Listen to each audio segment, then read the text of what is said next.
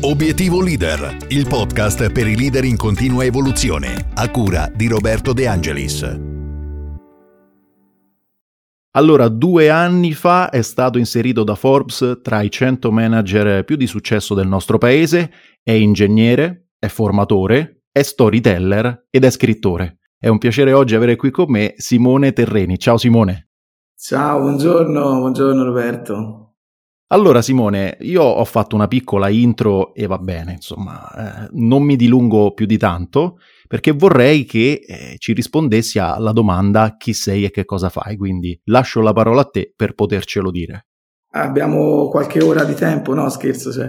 sì, ne faccio sì, tante purtroppo. Eh, prima, prima, di tutto sono un imprenditore, eh, mi piace definirmi imprenditore digitale perché opero nel settore delle telecomunicazioni digitale ormai da 18 anni, quindi sono diventato maturo, sono diventato oltre 18 anni di lavoro, poi ingegnere informatico e ho una grandissimissima passione per raccontare le storie. Sono toscano, come credo si senta dal mio accento, classe 1972 e, insomma cerco sempre di eh, fare tante cose che mi piacciono. Toscano di Montelupo aggiungo perché tu specifichi sempre che sei nato a 20 minuti da Dante e a 20 minuti da Leonardo, se non sbaglio? Sì, esattamente. Poi, infatti, quando nasci in una terra come questa che ha già dato il meglio, ti, ti, adatti, capisci che non c'è possibilità che nasca un altro genio e cerchi invece di imparare da, da loro, dal grande nostro passato. Ok, senti, e tra questi ruoli che abbiamo detto, quindi storyteller, imprenditore, ingegnere informatico, qual è quello che ti calza più addosso? Cioè ti dà più... ti ci senti di più, ecco, diciamo così. Ma allora, naturalmente fanno, sono tutte parte di un'unica, di un'unica faccia. Eh, la faccia principale è quello del, di essere imprenditore, di creare relazioni, perché c'è molta differenza fra fare impresa e avere un'azienda. Fare impresa vuol dire proprio creare tutta una serie di rapporti di lavoro che sono importanti sia per i clienti interni, che sono i nostri collaboratori diretti, sia per i clienti esterni e che non sono solamente i clienti finali, quelli che ti danno il pane, ma sono anche i partner, i fornitori e così via. Quindi è un modo per, per creare sinergie, per fare un racconto, per cercare di coinvolgere le persone in tanti modi, però ecco, tutto parte dalla volontà di fare impresa. Insomma, l'imprenditore ricomprende poi tutto il resto fondamentalmente. Ok, senti, andiamo subito diretti al punto. Che leader sei? Come ti definisci? Allora, eh, io mi definisco un leader mio malgrado, mm, cioè, perché non vorrei fare il leader eh, da piccolino, sinceramente, anzi, quando ero bambino sognavo di fare il pompiere, quindi tutta un'altra cosa.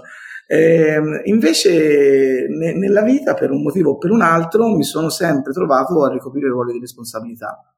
Uh, fin da giovane ero quello che cercava di dire che cosa facevamo il sabato sera, oppure se giocavamo a, a Dungeons and Dragons facevo il Dungeon Master, oppure poi sono diventato amministratore eh, della mia città, poi ho fatto il servizio militare, l'ho ricoperto come, come ufficiale e così via. Cioè, tutte le volte che io andavo a ricoprire qualcosa, presidente di associazioni, anche nell'azienda stessa che ho ad ora, non era assolutamente, non l'ho fondata io, sono arrivato successivamente, mi hanno invece eh, dato la possibilità di, di gestirla e di guidarla.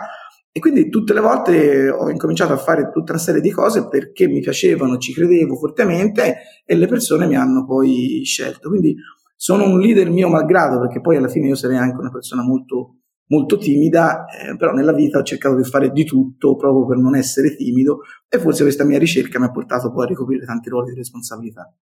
Ok, senti, e tuo malgrado, qual è secondo te la competenza che gli altri ti riconoscono come leader? Perché poi alla fine se hai rivestito tutti questi ruoli, beh, qualità ce ne sono, ecco, diciamo così. Eh, sì, allora io naturalmente eh, sono sempre domande che bisognerebbe fare alle persone che ti vedono dall'esterno.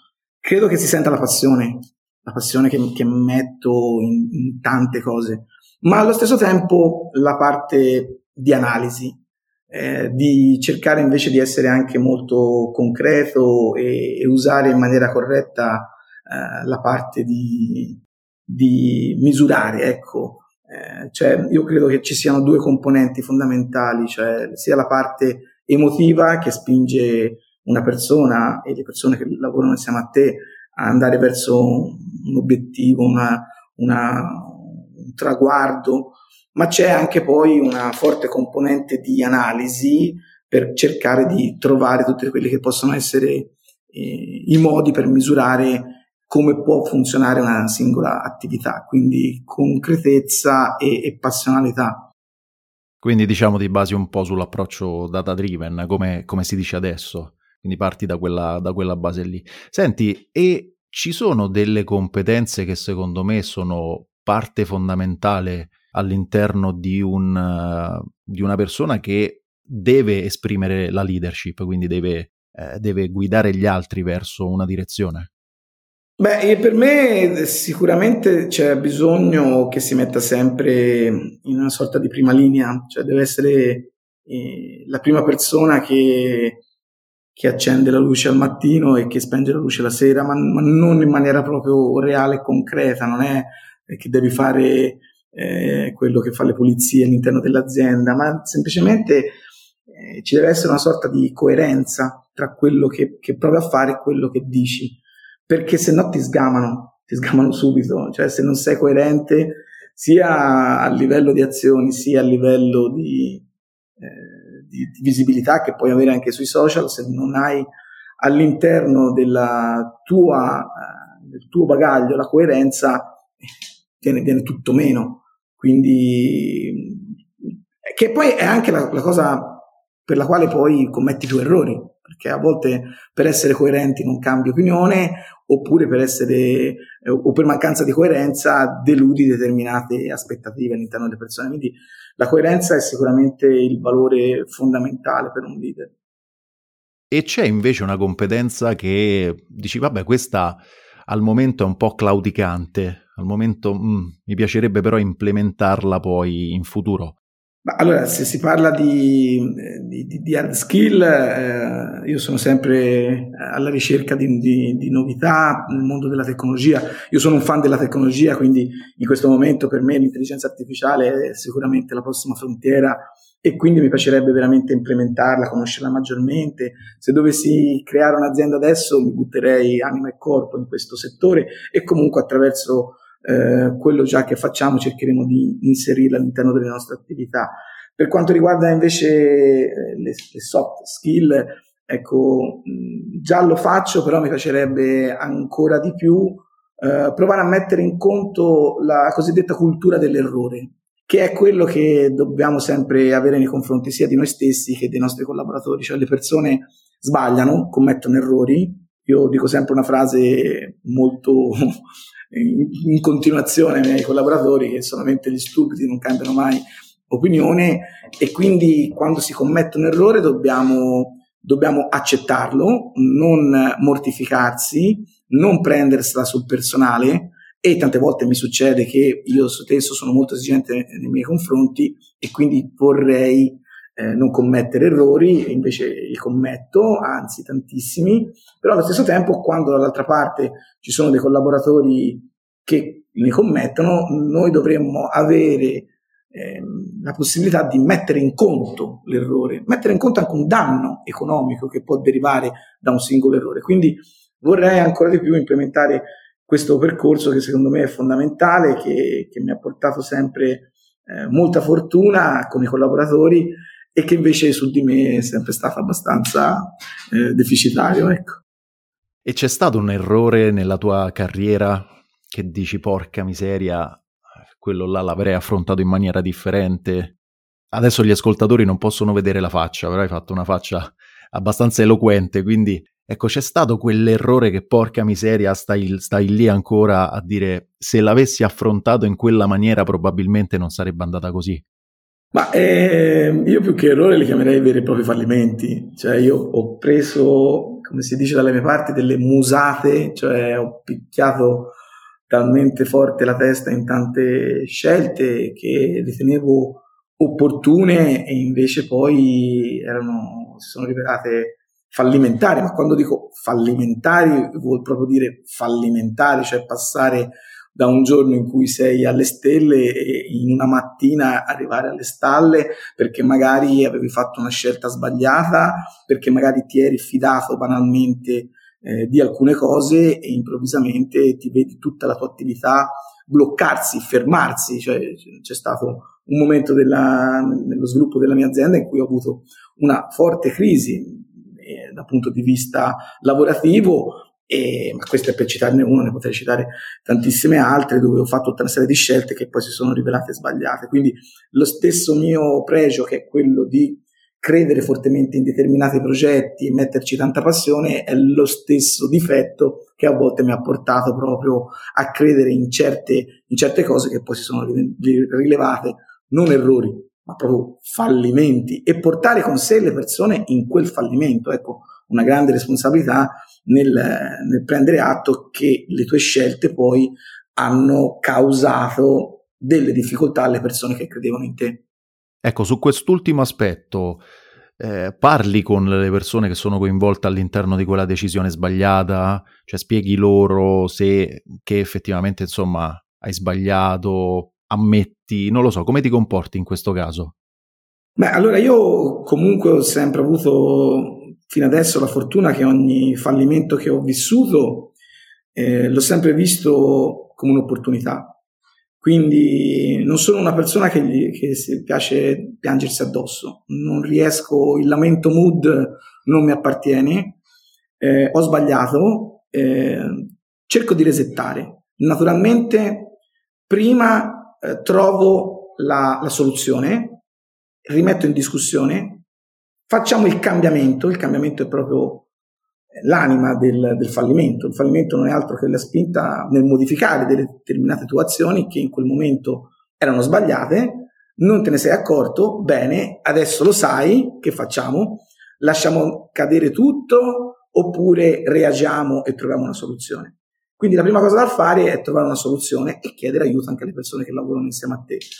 Una volta che poi che sono riuscito a, ad uscire da queste crisi, le crisi, ripeto, sono un'opportunità, ecco, allora arriva anche il momento di chiedere scusa, perché eh, è opportuno che quando tu hai causato delle difficoltà, un forte stress emotivo alle persone che sono insieme a te, eh, tu devi avere anche il coraggio di usare quella parola che normalmente eh, viene poco usata, soprattutto anche dai leader, chiedere scusa ma non deve essere un chiedere scusa en passant, cioè deve essere una scusa pubblica, reale, concreta, commisurata al fallimento che avevi procurato, altrimenti non ha valore perché a chiedere delle scuse di circostanza sono tutti bravi. Concordo pienamente su questo fatto.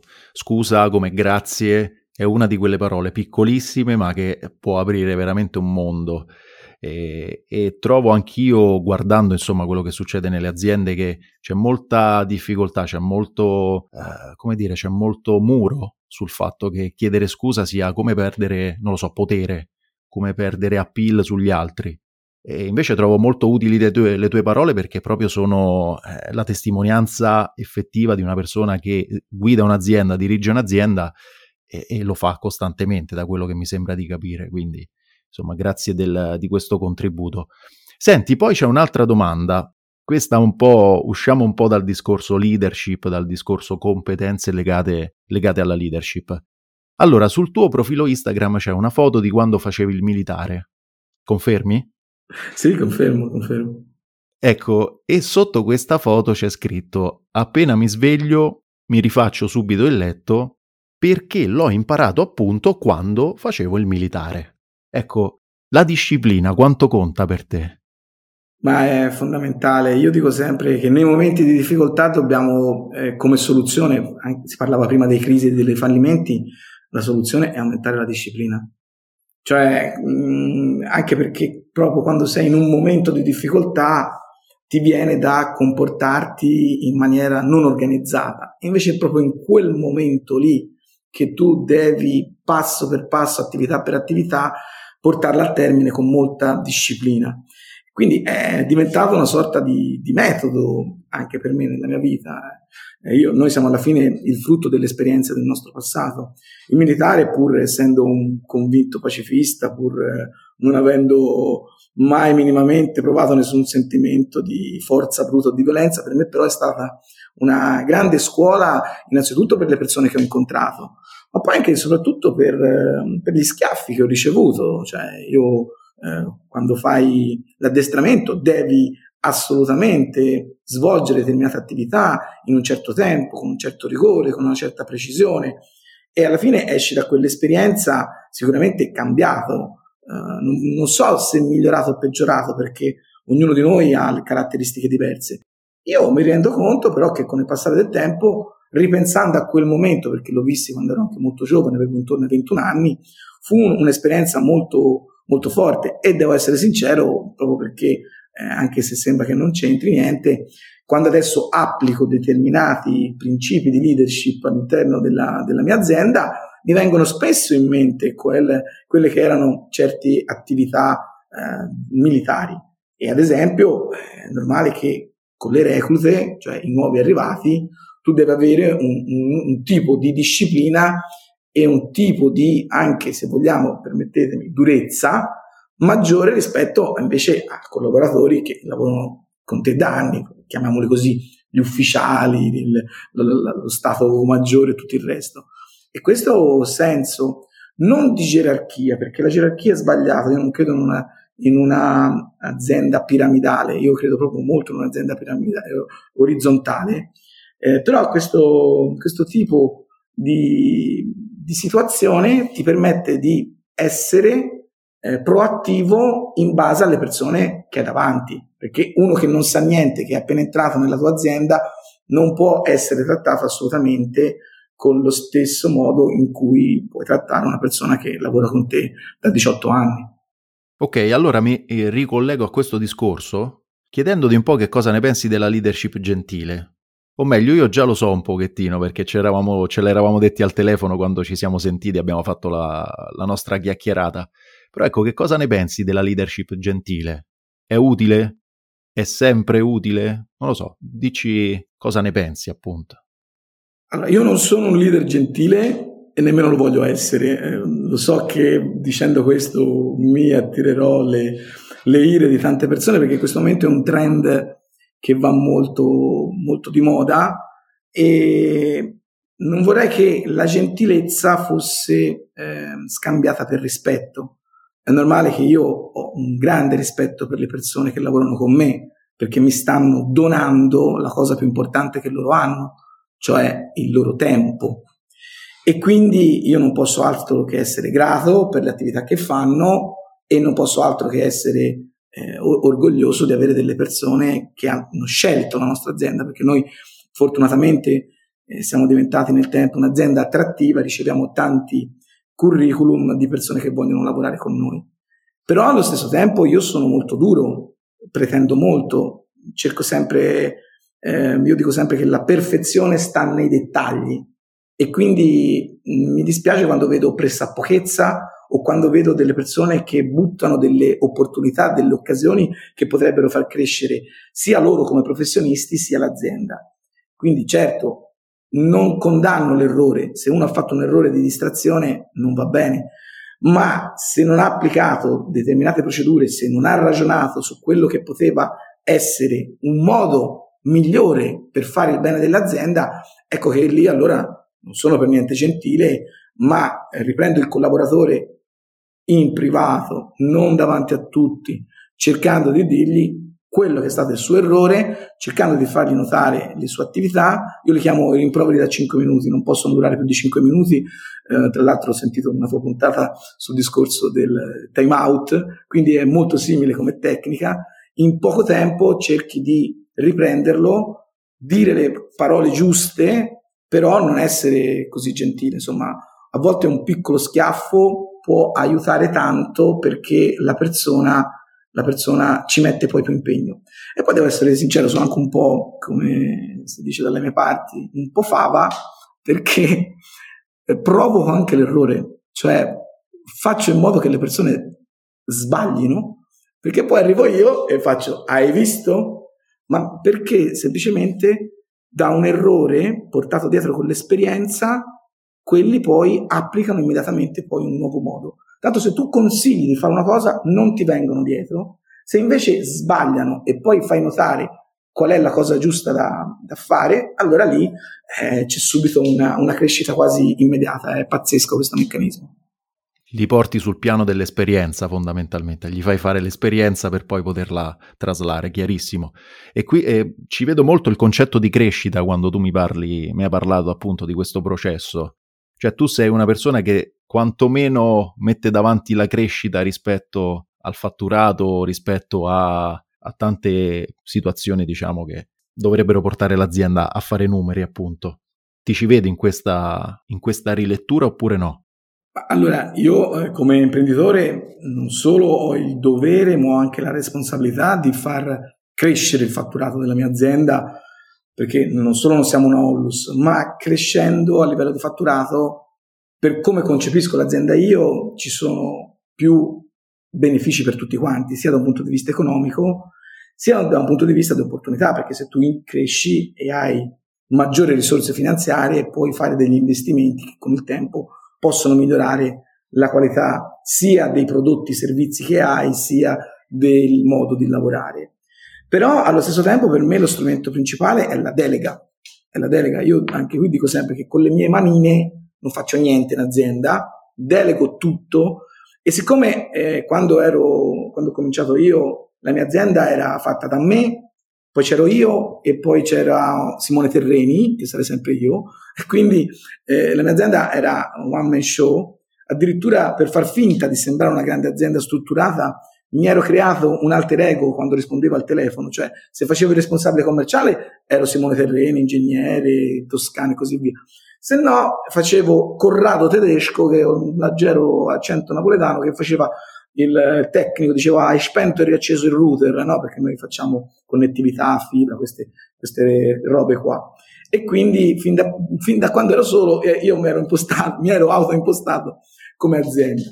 E siccome ho fatti tutti i lavori all'interno dell'azienda, ho nel tempo imparato a delegare, cioè ho cominciato a fare il mio mestiere, che è quello di fare impresa, creare relazioni e sinergie, e ho lasciato agli altri le altre attività.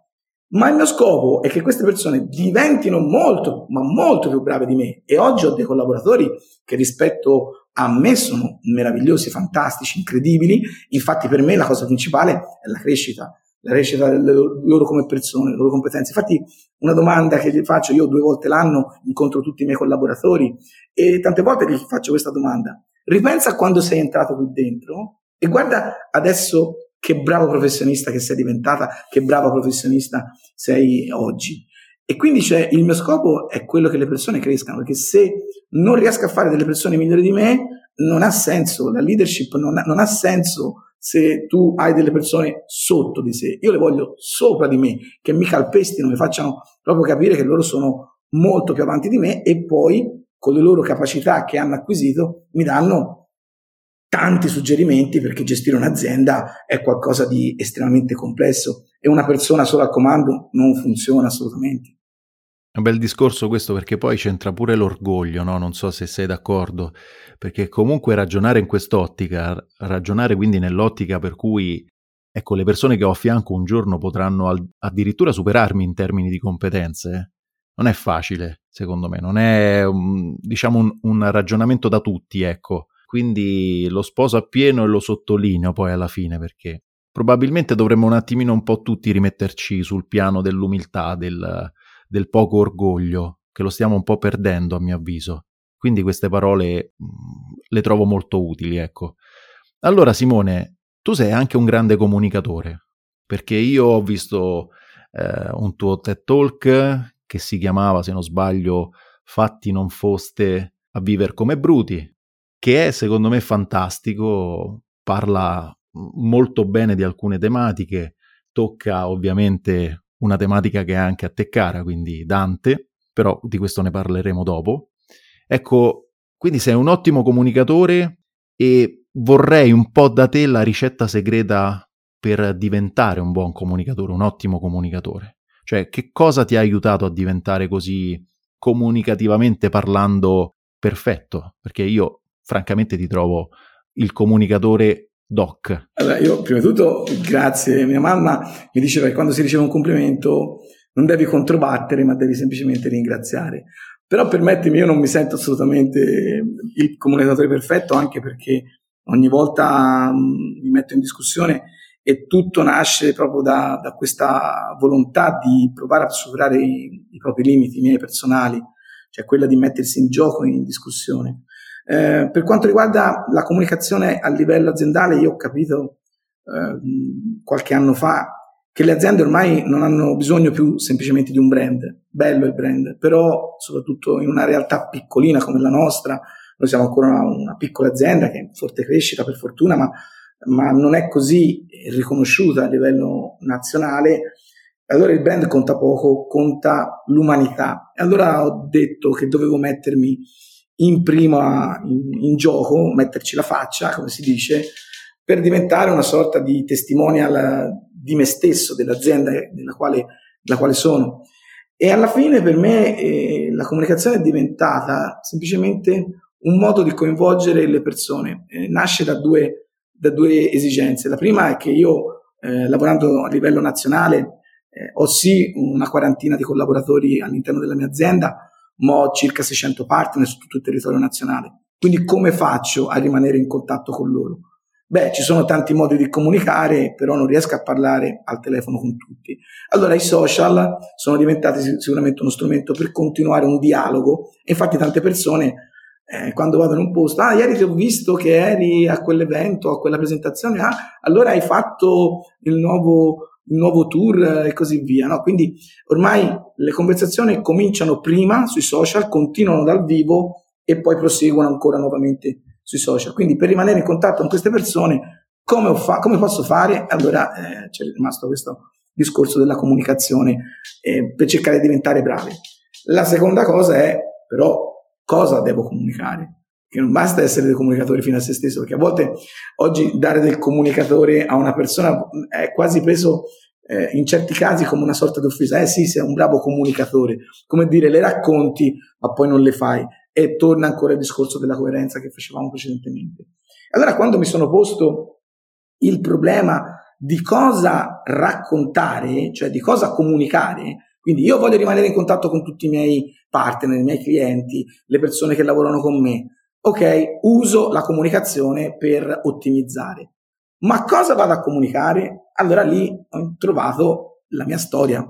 E la mia storia è una storia di innovazione, di cambiamento. Cioè io racconto sempre la stessa storia. La declino in mille modi diversi, la posso declinare con Dante o con Elon Musk, però fondamentalmente racconto solo e esclusivamente una storia di cambiamento. Perché io credo fortemente nel digitale. Quando ho cominciato io, oggi il digitale ha il boom, però quando ho cominciato io c'era l'analogico e ancora oggi, non so se lo sapete, però l'80% delle aziende in Italia usano ad esempio il doppino di rami e la mia missione, la mia visione del mio, del mio lavoro era quello di migliorare la mia nazione, la mia Italia, passando dall'analogico al digitale e tuttora è, mia, è il mio scopo, il, mio, il mio, modus eh, di, di, di, interpretare il mio lavoro. E allora racconto la storia dell'innovazione, racconto la storia del cambiamento, quindi quando racconto queste storie, alla fine non faccio altro che raccontare me stesso. Quindi è normale che devo essere efficace, perché se non, se non credi in quello che racconti e quindi in quello che comunichi, ah, inevitabilmente poi viene meno tutto il resto aggiungo il punto di vista esterno, ecco perché ti ho detto, perché secondo me sei un ottimo comunicatore, perché tu metti autenticità e secondo me veracità in quello che, eh, che, dici. Cioè fai passare proprio il messaggio che ti piace, che sei convinto di quello scopo, che insomma ci metti tutto, tutta l'enfasi possibile per poterlo comunicare. E secondo me ad oggi, in un mondo di standardizzazione anche della comunicazione, eh, questo messaggio passa chiarissimo almeno a me è passato chiarissimo, ma penso passi chiarissimo anche agli altri. Quindi ecco perché ti ho fatto questa domanda, per rubarti qualche, qualche suggerimento per quanto riguarda la comunicazione. Allora, andiamo verso la conclusione e eh, volevo farti la domanda invece sul tuo libro, 50 menti eh, visionarie, che se non sbaglio ti sei regalato un po' come eh, appunto regalo per il tuo... Esatto, adesso lo, eh, Simone lo sta mostrando, eh, che ti sei fatto appunto come regalo per il tuo cinquantesimo. E all'interno di queste 50 menti visionarie ci sono Dante e Leonardo? Cioè ce le hai ricomprese perché visto che ne parli spesso di Dante e Leonardo. Eh, sì, c'è, c'è, o perlomeno nelle 50 menti visionarie c'è Leonardo, perché per me Leonardo è proprio, vabbè, come si fa a non essere fan di Leonardo? Tutto il mondo è fan di Leonardo.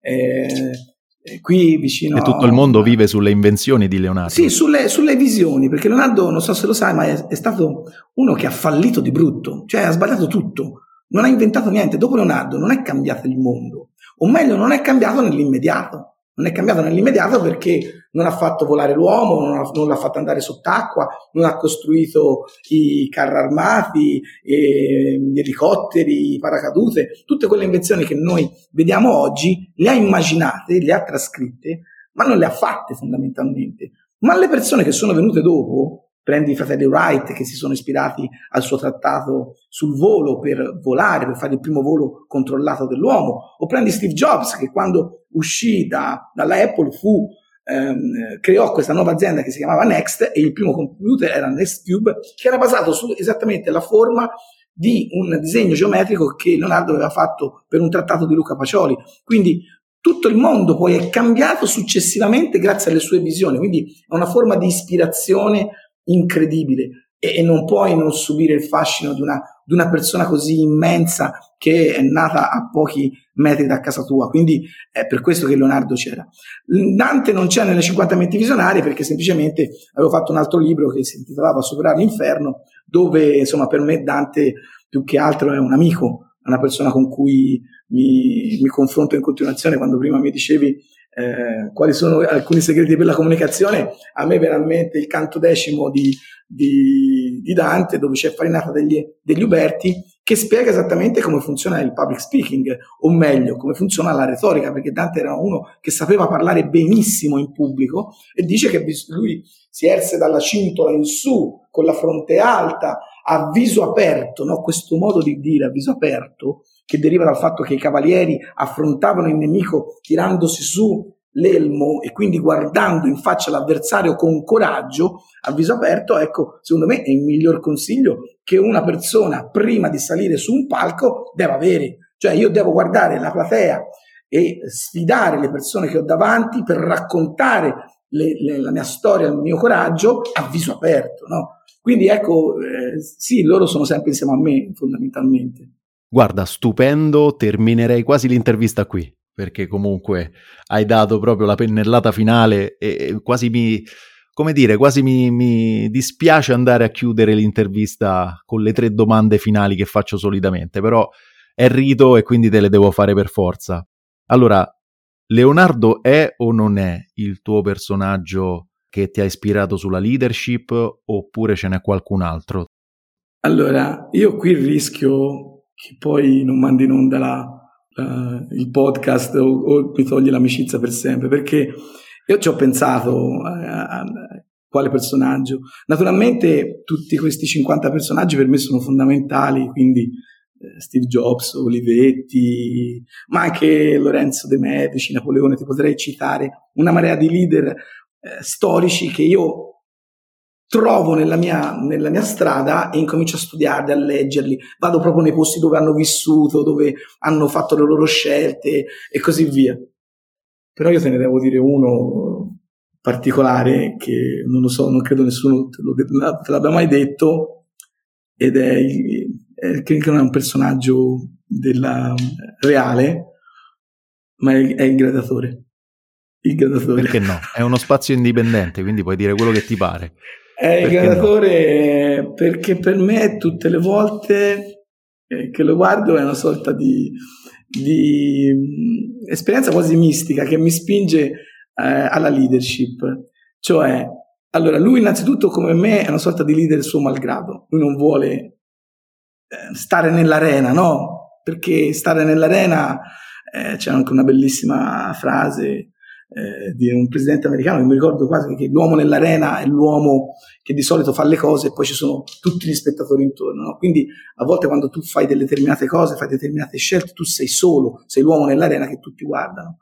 E poi quel, quel fatto che mi ha insegnato eh, il coraggio, cioè io credo che un imprenditore oggi, qualcuno che guida delle persone, può avere tante caratteristiche, la coerenza, eh, l'empatia, la gentilezza, tutte vanno bene e tutte sono sbagliate allo stesso momento. Però ci vuole coraggio, coraggio, io ogni tanto ho bisogno di coraggio e allora eh, comincia a dirmi colonna unita, colonna unita, perché è in quel momento in cui devi trasmettere anche una sorta di, di, di coraggio alle persone che sono insieme a te. Quindi prima mi faccio un autocoraggio e poi cerco di trasmetterlo. Senti, invece in termini di libri, c'è un libro o dei libri che ti hanno particolarmente ispirato durante il tuo percorso imprenditoriale oppure no, insomma, nella vita? Questo è un po' più serio per quanto riguarda la leadership. C'è un libro che si chiama Il segreto, le cinque regole della leadership eh, di Blanchard Kenneth e Mark Miller, che è un libro quasi introvabile adesso perché ho provato anche a ricomprarlo, a cercarlo, non si trova io ho una copia, ma lo volevo regalare. Io ho l'abitudine di, di regalare libri ai miei collaboratori, mi piace che leggano. E in quel libro c'è un acronimo, eh, so che ti piacciono molto anche le liste, no? Quindi c'è un acronimo che dice che eh, per essere un buon leader bisogna essere servi.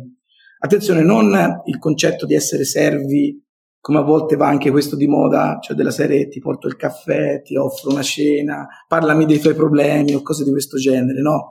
Tu non sei una persona amica del tuo collaboratore, ma sei una persona che si mette al servizio. Un bravo leader è qualcuno che si mette al servizio.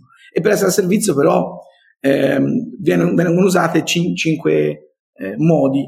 La S sta per scruta il futuro, quindi cerca di avere una visione per portarla avanti e sta per effettuare le scelte giuste e fai crescere il team, quindi cercare di trovare le persone adatte ai ruoli che devono ricoprire all'interno della tua azienda le persone e poi dargli le competenze per farli crescere, rinnova sempre, che è la base del cambiamento. Per me il cambiamento è fondamentale, io cambio in continuazione. Un'altra frase che dico sempre è eh, proprio adesso che va tutto bene, bisogna cambiare tutto. Perché se cambi quando eh, va tutto male, ormai è già, già troppo tardi, e quindi rinnova sempre, rinnova te stesso, la formazione continua, cioè, quindi cercare sempre di cambiare.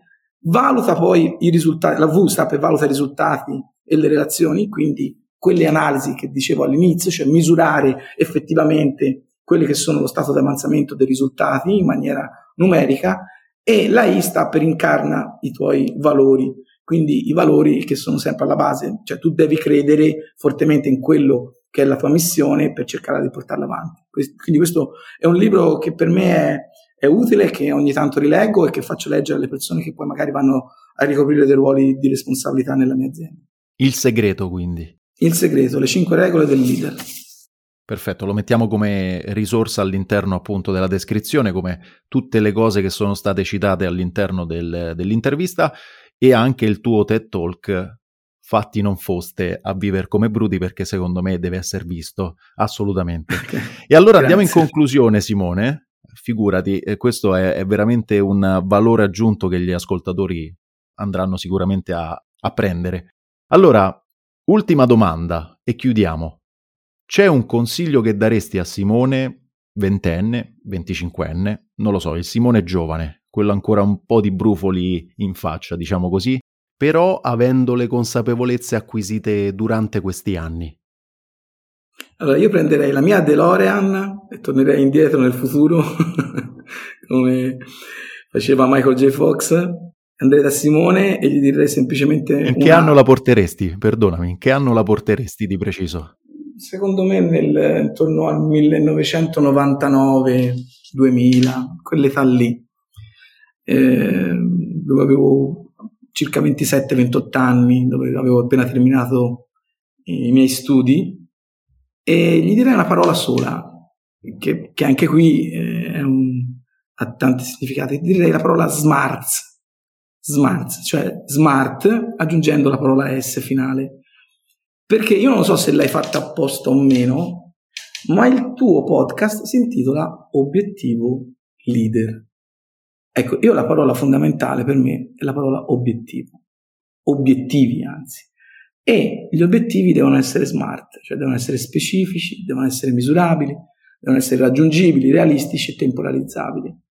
Perché solo se tu hai un obiettivo ben chiaro poi riesci a trasmetterlo alle persone e quindi l'azienda va o il gruppo, il team va in un unico.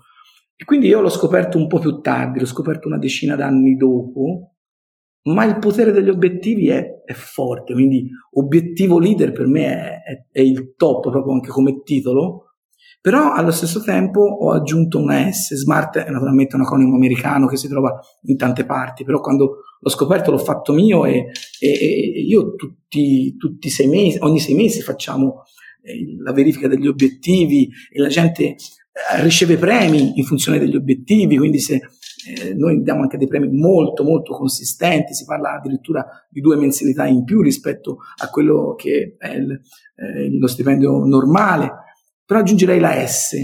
S sta per sfidanti, cioè mm, che non bisogna aver paura ad alzare l'asticella. Quindi, caro Simone, ricordati di usare il prima possibile gli obiettivi smart e di non aver paura delle sfide e di alza l'asticella perché devi superare i tuoi limiti e vedrai che sarai all'altezza.